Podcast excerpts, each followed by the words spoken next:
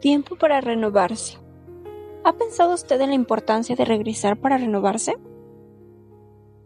Nos hemos encandilado en el espejismo de que solo avanzar, crecer o progresar son sinónimos de éxito. Y en este contexto nos parece doloroso detenernos para evaluar lo realizado, para verificar el camino ya recorrido.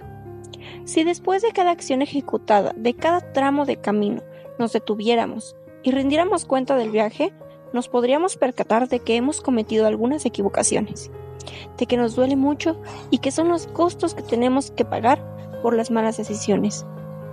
Al igual que el explorador consulta frecuentemente una brújula, establece la ruta en el mapa y verifica constantemente su posición para poder llegar a su destino, un líder debe tener supervisión y de manera certera seguir el hábito de consultar constantemente su brújula, que para él es su misión, y evaluar si las estrategias y acciones elegidas son las adecuadas. A nadie le gusta hacer un largo recorrido para que al final llegar al lugar equivocado. Desandar el camino, aun cuando el tiempo transcurrido es irrecuperable, resulta un proceso doloroso, pero es la única forma de aprender de nuestros errores. Si esto es tan duro, ¿por qué no creamos el hábito diario de detenernos?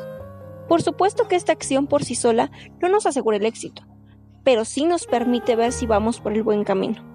Imagine que usted es el protagonista de su propia obra y que ha estado actuando durante mucho tiempo. Sálgase momentáneamente del escenario y conviértase en espectador.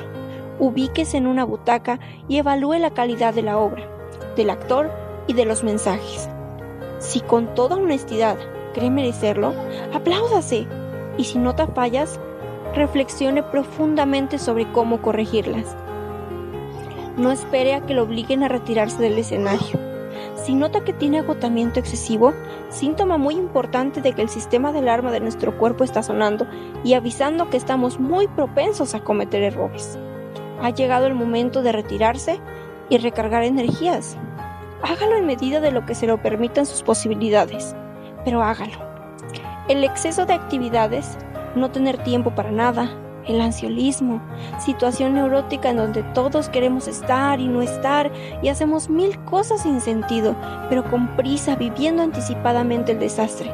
Son indicadores de que hay que retirarse a reflexionar, a buscar el rumbo con nuestra brújula para ubicarnos en nuestra misión en la vida. Vuelva para renovarse y recárguese emocionalmente. La vida requiere no solo de recursos económicos, también del capital emocional para tener la vitalidad, el esfuerzo y el entusiasmo que exige toda realización digna y de calidad. Recurra a las lecturas inspiradoras y positivas que lo saquen del escenario y le permitan descansar. Escuche buena música, reflexione en la soledad, haga oración y acérquese a Dios. Le dará la seguridad y certeza para planear el futuro inmediato. Recuerde que la seguridad económica no está en el dinero que poseamos, sino en nuestra capacidad de producir riqueza a través del pensamiento creativo y del esfuerzo constante. La seguridad debe estar en nosotros mismos.